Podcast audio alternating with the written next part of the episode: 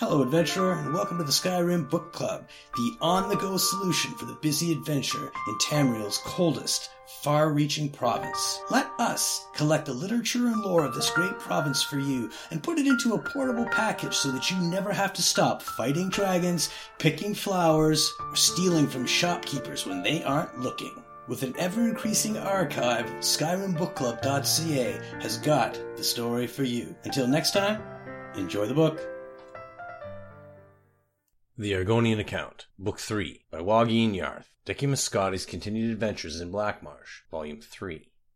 Decimus Scotti was supposed to be in Gideon, a thoroughly imperialized city in southern Blackmarsh, arranging business dealings to improve commerce in the province on behalf of Lord Vanech's building commission and its clients. Instead, he was in a half-submerged, rotten little village called Hixinoag, where he knew no one, except for a drug smuggler named Cairo Gemulus. Gemulus was not at all perturbed that the merchant caravan had gone north instead of south. He even let Scotti share his bucket of trodh, tiny little crunchy fish he had bought from the villagers.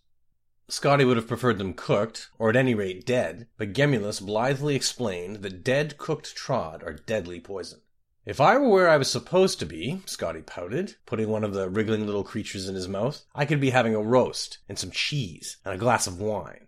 I sell moon sugar in the north and buy it in the south, he shrugged. You have to be more flexible, my friend. My only business is in Gideon, Scotti frowned. Well, you have a couple of choices, replied the smuggler. You could just stay here. Most villages in Argonia don't stay put for very long, and there's a good chance Hixinoag will drift right down to the gates of Gideon. Might take you a month or two, probably the easiest way. That'd put me far behind schedule. Next option, you could join up with the caravan again, said Gemulus. They might be going in the right direction this time, and they might not get stuck in the mud, and they might not be all murdered by Naga highwaymen. Not tempting, Scotti frowned. Any other ideas? Ride the routes. The Underground Express, Gemulus grinned. Follow me. Scotti followed Gemulus out of the village, and into a copse of trees surrounded by veils of wispy moss. The smuggler kept his eye on the ground, poking at the viscous mud intermittently. Finally, he found a spot which triggered a mass of big oily bubbles to rise to the surface. Perfect, he said. Now, the important thing is not to panic. The express will take you due south. That's the wintertide migration. And you'll know you're near Gideon when you see a lot of red clay. Just don't panic. And when you see a mass of bubbles, that's a breathing hole you can use to get out.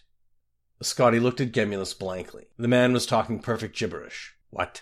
Gemulus took Scotti by the shoulder, and positioning him on top of the mass of bubbles, you stand right here. Scotti sank quickly into the mud, staring at the smuggler, horror struck. And remember to wait till you see the red clay, and then the next time you see bubbles, push up. The more Scotti wriggled to get free, the faster he sunk. The mud enveloped Scotti to his neck, and he continued staring, unable to articulate anything but a noise like oog.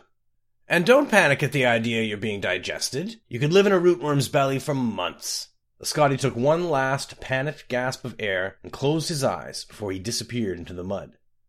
The clerk felt a warmth he hadn't expected all around him. When he opened his eyes, he found that he was entirely surrounded by a translucent goo and was traveling rapidly forward, southward, gliding through the mud as if it were air, skipping along an intricate network of roots. Scotti felt confusion and euphoria in equal measures, madly rushing forward through an alien environment of darkness, spinning around and over the thick, fibrous tentacles of the trees.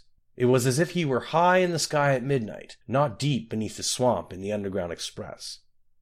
Looking up slightly at the massive root structure above, Scotti saw something wriggle past. An eight foot long, armless, legless, colorless, boneless, eyeless, nearly shapeless creature riding the roots. Something dark was inside of it, and as it came closer, Scotti could see it was an Argonian man. He waved, and the disgusting creature the Argonian was in flattened slightly and rushed onward. Gemulus's words began to reappear in Scotti's mind at this sight. The wintertide migration, air hole, you're being digested. These were the phrases that danced around, as if trying to find some place to live in a brain which was highly resistant to them coming in. But there was no other way to look at the situation. Scotti had gone from eating living fish to being eaten alive as a way of transport. He was in one of those worms. Scotti made an executive decision to faint. He awoke in stages, having a beautiful dream of being held in a woman's warm embrace. Smiling and opening his eyes, the reality of where he really was rushed over him. The creature was still rushing madly, blindly forward, gliding over roots, but it was no longer like a flight through the night sky. Now it was like the sky at sunrise, in pinks and reds. Scotti remembered Gemulus telling him to look for the red clay, and he would be near Gideon. The next thing he had to do was find the bubbles. There were no bubbles anywhere. Though the inside of the worm was still warm and comfortable, Scotti felt the weight of the earth all around him. Just don't panic, Gemulus had said. But it was one thing to hear that advice, and quite another to take it. He began to squirm, and the creature began to move faster at the increased pressure from within. Suddenly, Scotti saw it ahead of him, a slim spire of bubbles rising up through the mud from some underground stream, straight up, through the roots to the surface above him. The moment the rootworm went through it, Scotti pushed with all of his might upward, bursting through the creature's thin skin. The bubbles pushed Scotti up quickly, and before he could blink, he was popping out of the red slushy mud. Two gray Argonians were standing under a nearby tree, holding a net. They looked in Scotti's direction with polite curiosity. In their net, Scotti noticed, were several squirming, furry, rat-like creatures. While he addressed them, another fell out of the tree. Though Scotti had not been educated in this practice, he recognized fishing when he saw it. Excuse me, lads, Scotti said jovially. I was wondering if you'd point me in the direction of Gideon. The Argonians introduced themselves as Drawing Flame and Furl of Fresh Leaves, and looked at one another, puzzling over the question.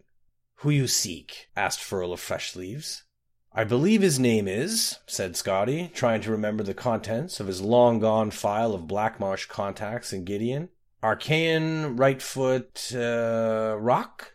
Drawing Flame nodded. For five gold, show you way. Just east. His plantation east of Gideon. Very nice. Scotti thought that the best business he had heard of in two days, and handed Drawing Flames the five septims. The Argonians led Scotti onto a muddy ribbon of road that passed the reeds, and soon revealed the bright blue expanse of Topal Bay far to the west. Scotti looked around at the magnificent walled estates, where bright crimson blossoms sprang forth from the very dirt of the walls, and surprised himself by thinking, This is very pretty. The road ran parallel to a fast moving stream, running eastward from Topal Bay. It was called the Onkobra River, he was told. It ran deep into Blackmarsh, to the very heart of the province. Peeking past the gates to the plantations east of Gideon, Scotti saw that few of the fields were tended. Most had rotten crops from harvest past still clinging to wilted vines, orchards of desolate, leafless trees. The Argonian serfs who worked the fields were thin, weak, near death, and more like haunting spirits than creatures of life and reason. Two hours later, as the three continued their trudge east, the estates were still impressive at least from a distance. The road was still solid, if weedy, but Scotti was irritated, horrified by the field workers and the agricultural state, and no longer charitable towards the area. How much farther? Furl of Fresh Leaves and Drawing Flame looked at one another, as if that question was something that hadn't occurred to them. Archein is east? Furl of Fresh Flames pondered. Near or far?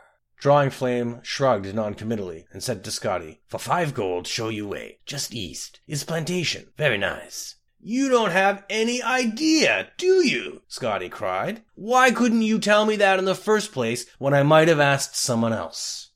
Around the bend up ahead, there was the sound of hoofbeats, a horse coming closer. Scotti began to walk towards the sound to hail the rider, and didn't see Drawing Flame's taloned claws flash out and cast the spell at him. He felt it, though, a kiss of ice along his spine, the muscles along his arms and legs suddenly immobile as if wrapped in rigid steel. He was paralyzed.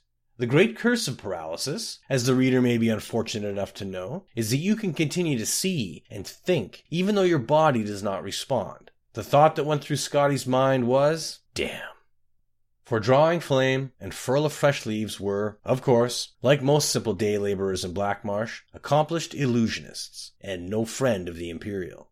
The Argonians shoved Decimus Scotti to the side of the road, just as the horse and rider came around the corner. He was an impressive figure, a nobleman in a flashing dark green cloak exactly the same color as his scaled skin, and a frilled hood that was part of his flesh and sat upon his head like a horned crown. Greetings, brothers, the rider said to the two. Greetings, Archein Rightfoot Rock, they responded, and then Furl of Fresh Leaves added, What is my lord's business on this fine day? No rest, no rest, the Archein sighed regally. One of my she-workers gave birth to twins. Twins! Fortunately, there's a good trader in town for those, and she didn't put up too much of a fuss. And then there's a fool of an Imperial from Lord Vanech's building commission I am supposed to meet with in Gideon. I'm sure he'll want the grand tour before he opens up the treasury for me. Such a lot of fuss. Drawing Flame and Furl of Fresh Leaves sympathized, and then, as Arkay and Rightfoot Rock rode off, they went to look for their hostage. Unfortunately for them, gravity being the same in Blackmarsh as elsewhere in Tamriel, their hostage, Decimus Scotti, had continued to roll down from where they left him, and was, at that moment, in the Onkobra River, drowning.